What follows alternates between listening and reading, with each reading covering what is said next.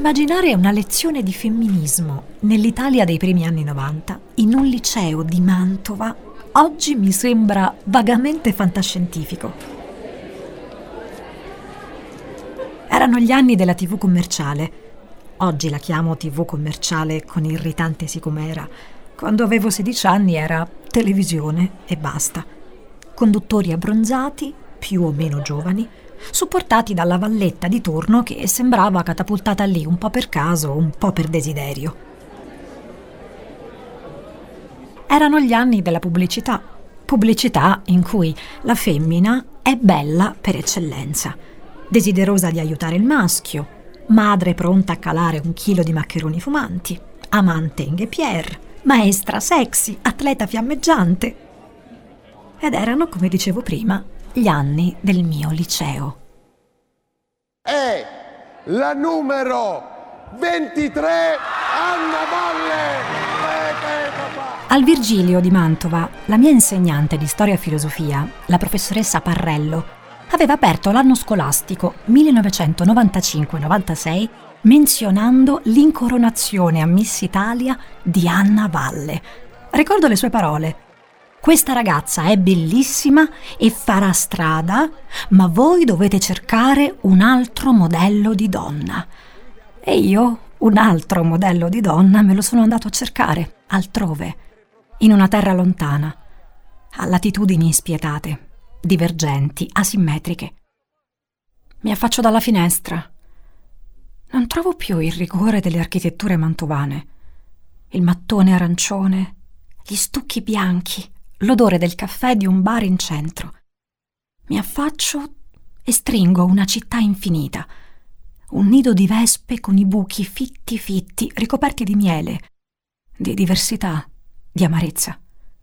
Una città coperta di stelle e di montagne, che è una fiaba e un incubo.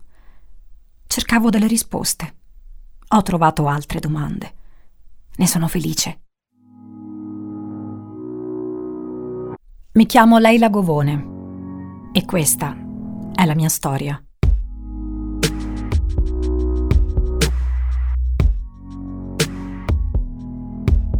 Gli ascoltabili presenta La mia storia. Donne e uomini comuni, eventi straordinari.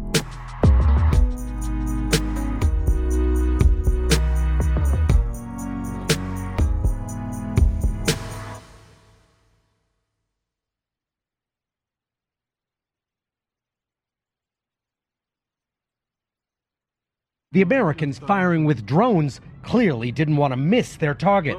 Iran's general Qasem Soleimani. Non avrei mai potuto immaginare che la morte di uno sconosciuto avrebbe potuto distruggere la mia vita. Di nome faceva Qassem Soleimani, generale iraniano di primissimo piano, uno degli uomini più potenti del Medio Oriente. L'ha centrato poche ore fa un drone. La muerte del general iraní Qasem Soleimani dejó al mundo sorprendido y sin duda hablando de ello. Ti amo, Leila. Ti ama anche Michelino. Torna presto. Filiberto, mio marito, la fa facile a dirmi ti amo. Al telefono, a centinaia e centinaia di chilometri di distanza, siamo tutti innamorati.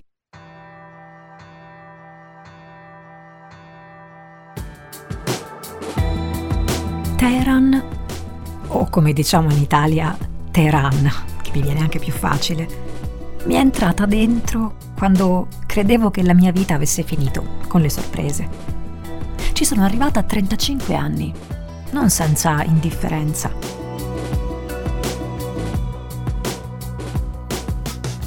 Venivo da Milano, la città in cui sono diventata persona grande ho fatto l'università lì, classica laurea in marketing, cattolica.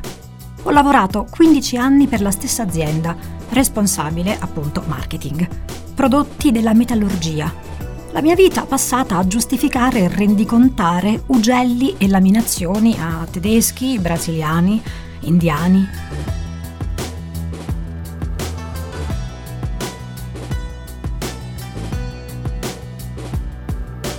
Filiberto arriva nel 2003, una delle estati più calde mai provate. Il sudore addosso, l'odore degli aliti pestilenziali sui tram. Milano torrida. La paura era che il cuore ti cedesse per la fatica e invece a me ha ceduto per colpa dell'amore. Filiberto è un attore di teatro, non un guitto da strapazzo, ma un interprete serio, ben pagato. Abitavamo nello stesso palazzo, anzi, nello stesso pianerottolo a Milano. Ci ha impiegato poco a catturare la mia attenzione. Era, è, la versione trendy di Carmelo Bene. Io, invece, la figlia di due farmacisti di Mantova.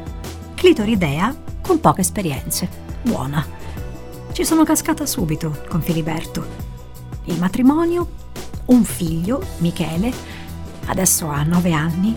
Uh, Filiberto si ostina a chiamarlo Michelino. Io continuo a chiamarlo Michele. Non sono un marito perfetto, ma ti vorrei qui.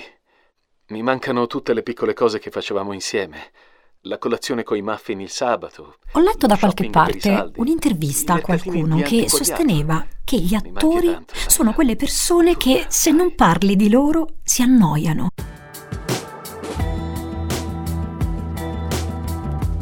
E Filiberto con me si annoiava. Tanto. Troppo industriale il mio modo di vivere rispetto al suo. Troppi Excel ha riscoperto il mio valore giusto quando Fabio, il mio capo, il figlio del presidente che ha fondato l'azienda, mi ha proposto di volare a Teheran per dirigere uno dei nostri stabilimenti. Sono stata superficiale. La prima cosa che ho sputato addosso a Fabio è stata ma le donne possono farlo? E lui mi ha detto che sono una buzzurra, scherzava, che le donne lì possono fare tutti i lavori tranne il giudice. Filiberto non ha battuto ciglio. Mi ha lasciato andare più soldi per tutti, credo gli convenisse pure. Senza avermi intorno avrebbe potuto coltivare meglio la sua rete di relazioni. Con Alba, Simona, Lisa, Martina, attrici, stagiste, dramaturg. Ho sempre finto di non vederle e lui è sempre stato bravo a gestire tutto con una certa disinvoltura. Però, da quando è arrivata a Teheran, era il 2015, sì, Filiberto mi tempesta di messaggi. Scopa in giro, si fa i fatti suoi e poi, quando è annoiato, la sera, si ricorda che sua moglie è altrove. E scalpita, perché vuole tutto. Con lui è sempre stato così. Si accorge delle cose che prima dava per scontate solo quando non può averle nell'immediato. È un ariete, non aggiungo altro.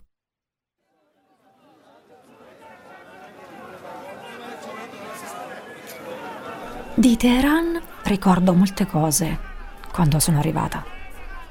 Il Gran Bazar subito, un colpo al cervello e uno all'anima. È come ficcarsi in un cubo di Rubik e sentire tutta la luce e tutti gli odori del mondo. Spezie, calzini, frutta. Là dentro c'è qualsiasi cosa. Tessuti, banche, moschee, gioiellerie e i corridoi si susseguono, sembrano non finire mai, inondati da centinaia e centinaia di persone che non sono mai stanche. La testa mi scoppia di dolore e felicità quando visito il Gran Bazar di Teheran. Qui la gente non viene mai per caso, solo quando deve fare grosse spese. Certo, non ci vai per comprarti i calzini. Io però appena posso vengo a respirarci attorno. Penso che non sono arrivata per caso in questa città. Il mio nome è Leila. A mia madre piaceva perché ha sonorità esotiche, a suo dire. Qui in Iran, però, è un nome abbastanza diffuso, tipo Anna in Italia. Altro che esotico.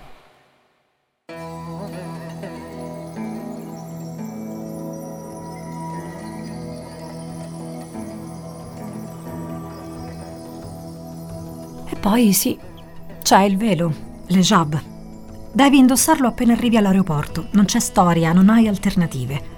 Ogni donna deve portarlo. Può tenere il capo anche lievemente scoperto, quello sì, ma il velo deve esserci sempre. È quasi più importante del visto, che peraltro mi hanno concesso con discreta facilità. Le mie amiche italiane mi chiedono che sensazione si provi a girare sempre con un foulard che ti copre la testa. Vorrei dire che mi pesa, che mi sento limitata nel mio essere donna, ma la verità è che la cosa mi è abbastanza indifferente.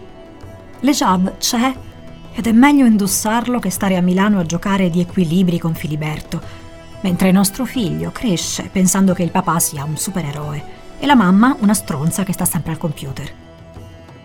A Teheran ho trovato me stessa. Non lo so. Queste non sono domande da fare a una persona che lavora in un paese straniero. Teheran mi dà le sue direttive, predispone, se ne fotte di me ed è giusto che sia così. Certo, le direttive possono sembrare stringenti. L'alcol non si trova da nessuna parte, a eccezione del contrabbando. E fidatevi, qui non va a nessuno di mettersi contro la giustizia. Prima di arrivare in Iran mi hanno diagnosticato una lieve forma di depressione dovuta a Filiberto, dovuta al caso, dovuta a me stessa. Una depressione che mi impedisce, al di là delle questioni lavorative, di concentrarmi troppo sulle cose, di evitare i calcoli, l'ordine, la logica, tutti elementi che riverso sul lavoro ma che rifuggo nella vita privata. È per questo motivo, forse solo per questo motivo, che non mi sono convertita all'Islam un credo rigoroso, troppo per una mente caotica come la mia. Qui sono obbligati tutti a parlare con Dio almeno cinque volte al giorno, una precisione cronologica che mi angoscia, cinque volte, una misura netta, insindacabile, ineluttabile. Non ho mai dato tanto a vedere il disordine che mi distrugge i pensieri, ma c'è. Sono una brava simulatrice.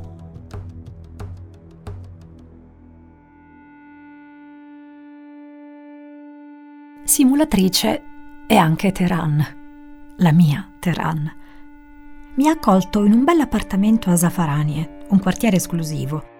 Passeggi col velo e ci trovi boutique di Gucci, di Armani, macchinoni, gente col cash, insomma. A me la casa la paga l'azienda, ci tengo a precisarlo. Mi siedo nei bar di Zafaranie, ci passo le ore quando non lavoro. Penso, mi innamoro di tutto in questo luogo che sembra una roccaforte luminosa delle fiabe. Pare di vivere in una crasi tra Dubai e Monte Napoleone, con più veli e più corani. Un universo ovattato, protetto dalle montagne gelate cui lanci lo sguardo quando arrivi a Teheran. Da cui non scappi, sembra volerti sussurrare qualcosa a mezza bocca. No, non ci torno a casa.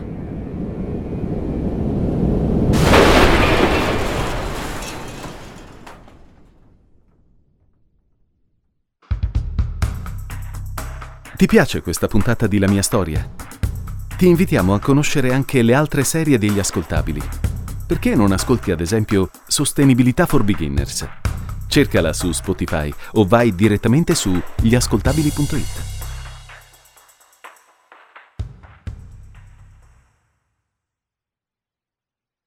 Ogni tanto, la notte, mi sveglio terrorizzata.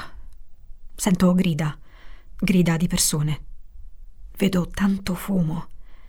Mi immagino che sia il contrappasso che provo per vivere l'Iran nella sua leggerezza. L'Iran però non è così leggero, dicono gli altri. Mi chiama mia madre, mi chiama mio padre, mi chiama Filiberto e le mie amiche. Le loro sono voci diverse, segnate da storie diverse. Però sembrano tutte volermi gridare a reti unificate la stessa cosa – l'Iran o la Persia, mio padre la chiama ancora così, è pericolosa. La gente viene condannata a morte, c'è il regime, ripetono, lo so che è così, ma non può essere solo così.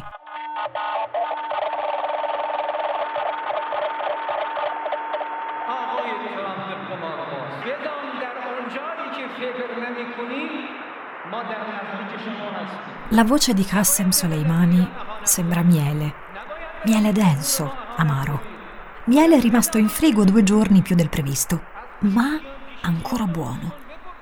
Fabio, il mio capo, quelle rare volte in cui vola su Teheran, sibila spesso che lo vorrebbe incontrare. È uno di quei soggetti che ti fa sentire come un elefante in un negozio di cristalleria, dice. Io un generale non l'ho mai conosciuto. a parte quello della canzone di De Gregori.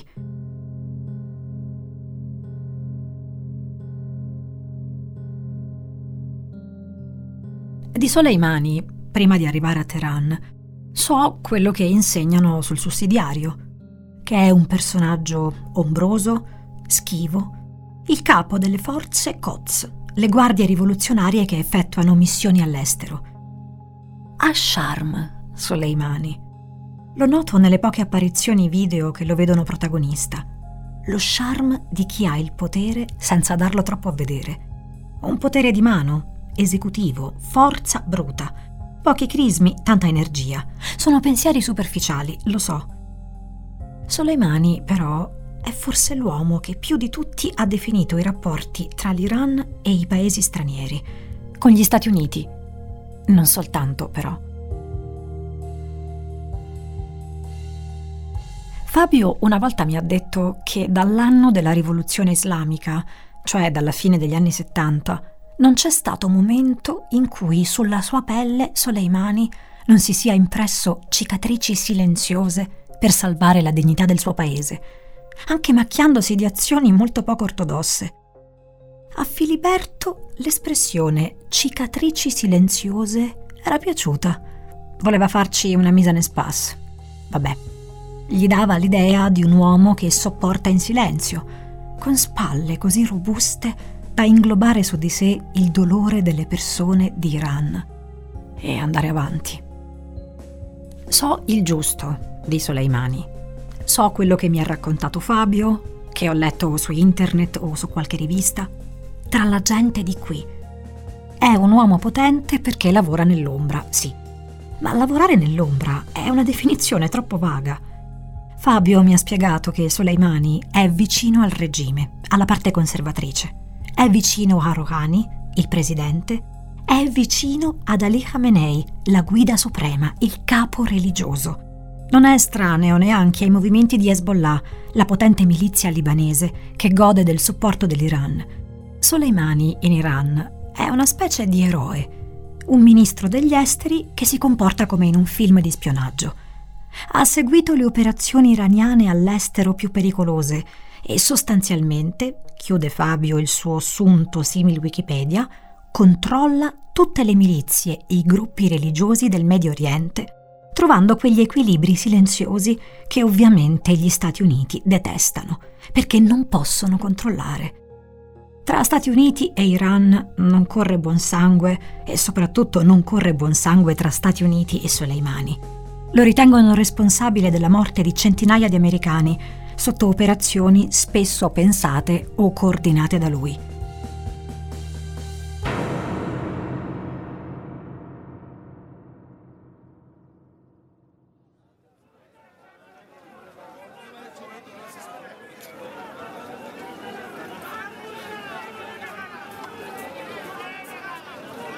Arad è entrato nella mia vita un anno dopo il mio arrivo a Teheran. È il commesso di una delle gioiellerie del Gran Bazar. Sono entrata per farmi un regalo, un braccialetto che costa pochi rial. Posso comprarlo solo in contanti. Qui le carte coi circuiti internazionali non funzionano, sono bloccate. È un bracciale d'argento, semplice. Io lo provo. Vedo che Arad vorrebbe sistemarlo, ma non può toccarmi ha paura che possano vederlo. Non siamo sposati, non abbiamo motivo di sfiorarci, direbbe qualsiasi poliziotto che potrebbe vederci per caso. Parliamo un po' in inglese. Mi racconta che sua nonna era di Batumi, in Georgia, e che ha sposato un iraniano, che i suoi genitori sono morti e che lui ora vive a Teheran e non è mai uscito a conoscere il mondo, ma che gli piacerebbe mi accorgo che osserva i movimenti che faccio con attenzione, con rispetto. I suoi occhi sono più onesti dei suoi pensieri. Lo invito a cena. So già che non porterà alcol. Facciamo l'amore come non mi era mai capitato in vita, fino a quel momento. Arad è un amante sincero, cortese, appassionato. Quando finiamo, mi rivela che il suo è il nome di un angelo. Mentre parla gli guardo gli occhi pece, le palpebre calanti, l'aria sfatta e buona. Da quel momento si trasferisce a casa mia. Vorrei solo che non se ne andasse più.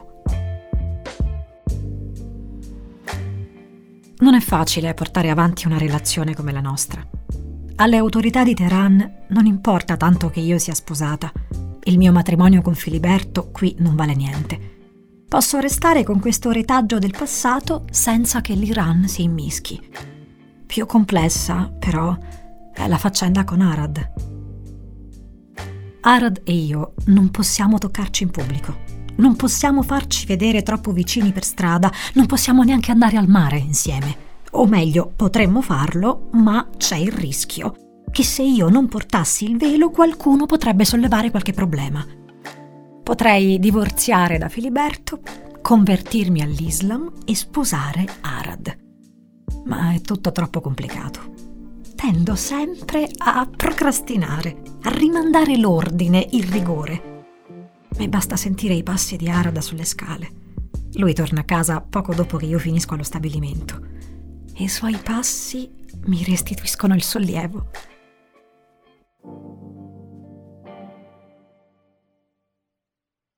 Leila, Leila, dove sei?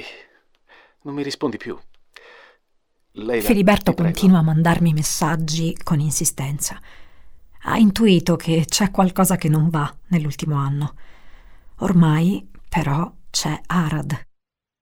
L'Italia è un ricordo pallido. Anche Michele è un ricordo pallido. Per sentirmi meno in colpa, penso che in fondo ha scelto di stare col padre, anche se è solo un bambino. Di Angelo, per me, al momento c'è solo Arad.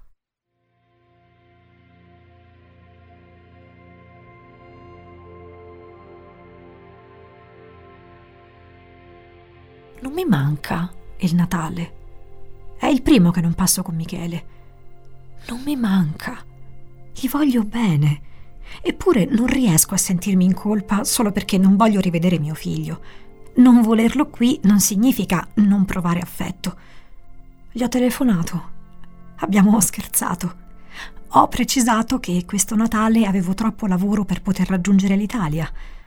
Accanto al bambino ho sentito Filiberto sospirare. Non mi crede. Non può rimproverarmi nulla.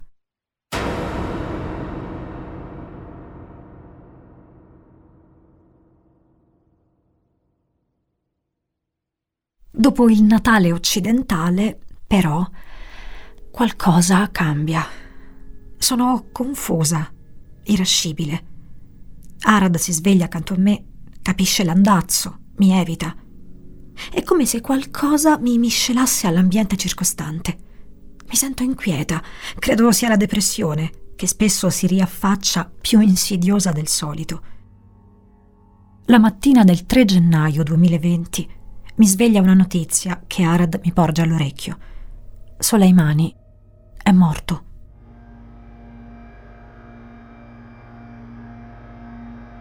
La prima cosa a cui penso è a Soleimani che aiuta i ribelli afghani nel conflitto contro i talibani. Negli anni 80 o ancora Soleimani giovanissimo che porta l'acqua ai soldati del suo paese nella guerra contro l'Iraq.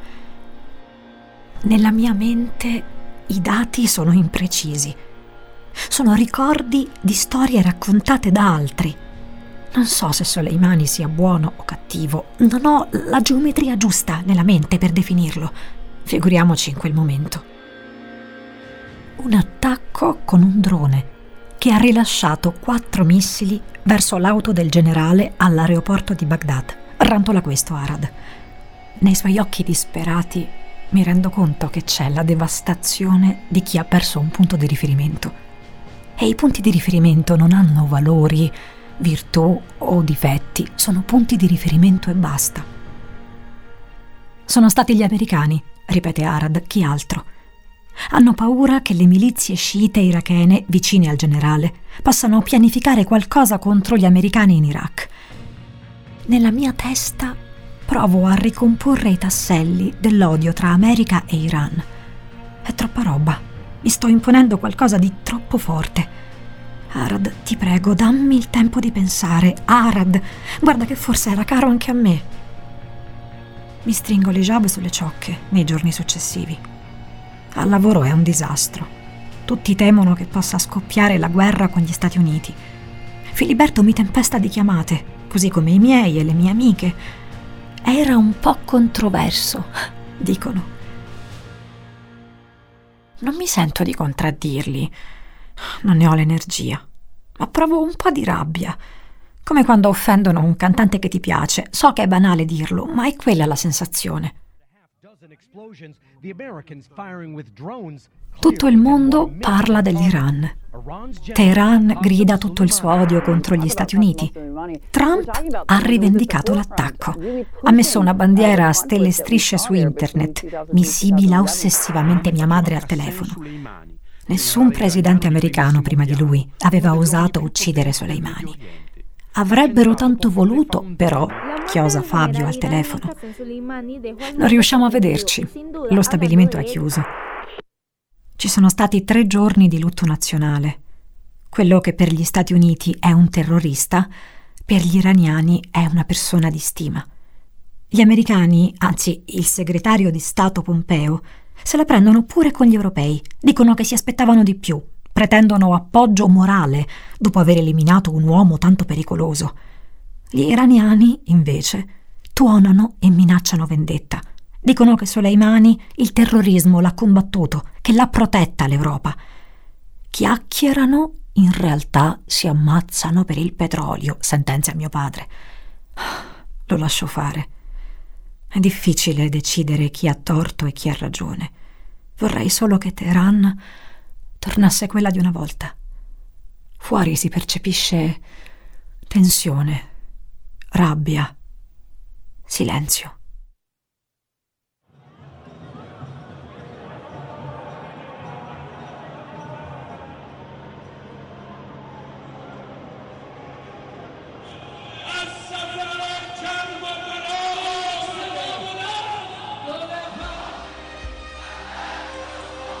L'Iran intero si mobilita per i funerali di Soleimani, il favorito degli Ayatollah. A Baghdad il primo corteo, poi l'omaggio funebre a Kerman, la città del generale. Ci sono migliaia di persone. Poi, d'improvviso, la calca, il caos. Muoiono 50 persone. Arrivederci, generale.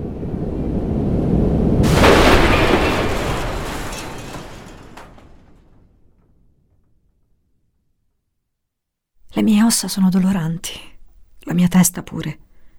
Vorrei scappare dall'Iran.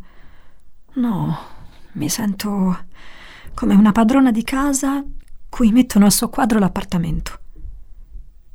176 persone. L'Iran non ha smesso di piangere il suo generale che l'8 gennaio 2020 deve piangere 176 innocenti. Un aereo ucraino un Boeing 737 diretto a Kiev. Sento di nuovo nei sogni le grida, i rumori. Due missili, a neanche 30 secondi l'uno dall'altro, abbattono l'aereo. Serpeggiano voci, tante voci.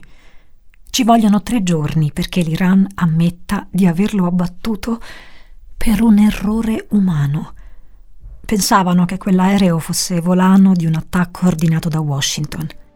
Si sono difesi. Gran parte delle vittime è iraniana. È anche per questo motivo che centinaia e centinaia di persone scendono in piazza. A Teheran, a Shiraz, ad Amedan, a Isfahan. Gli iraniani sono confusi, incazzati. Se la prendono con il regime distruggono le foto di Soleimani, dell'Ayatollah Khamenei. Alcuni invece continuano a incolpare gli americani. Se non avessero ordinato l'omicidio di Soleimani, a quest'ora c'è una gran confusione. Non capisco più niente. Sento che Arad è distante, non ce l'ha con me, ma non vuole confondermi più di quanto io sia già. A chi devo credere? Da che parte devo stare? Continuano le telefonate, inutili, fuori luogo. Teheran è grigia, non riesco più a passeggiare come una volta. Un giorno poi Fabio, il mio capo, mi porta la notizia.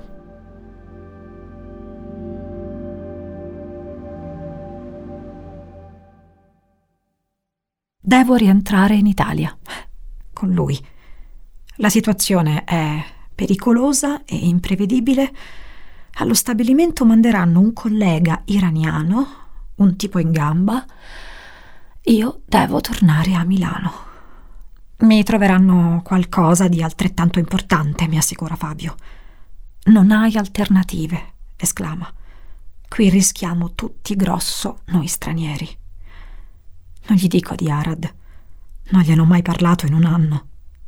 Accetto la novità che si piazza dentro di me come un piombo nello stomaco. Arad sta rientrando. È stato in negozio. Non so con quale coraggio gli darò la notizia. Guardo per un attimo fuori dalla finestra. Fisso le montagne che proteggono Teheran. Me lo daranno loro, il coraggio. Leila, ti aspettiamo. Siamo tanto felici del tuo ritorno. Mi chiamo Leila Govone e questa è la mia storia.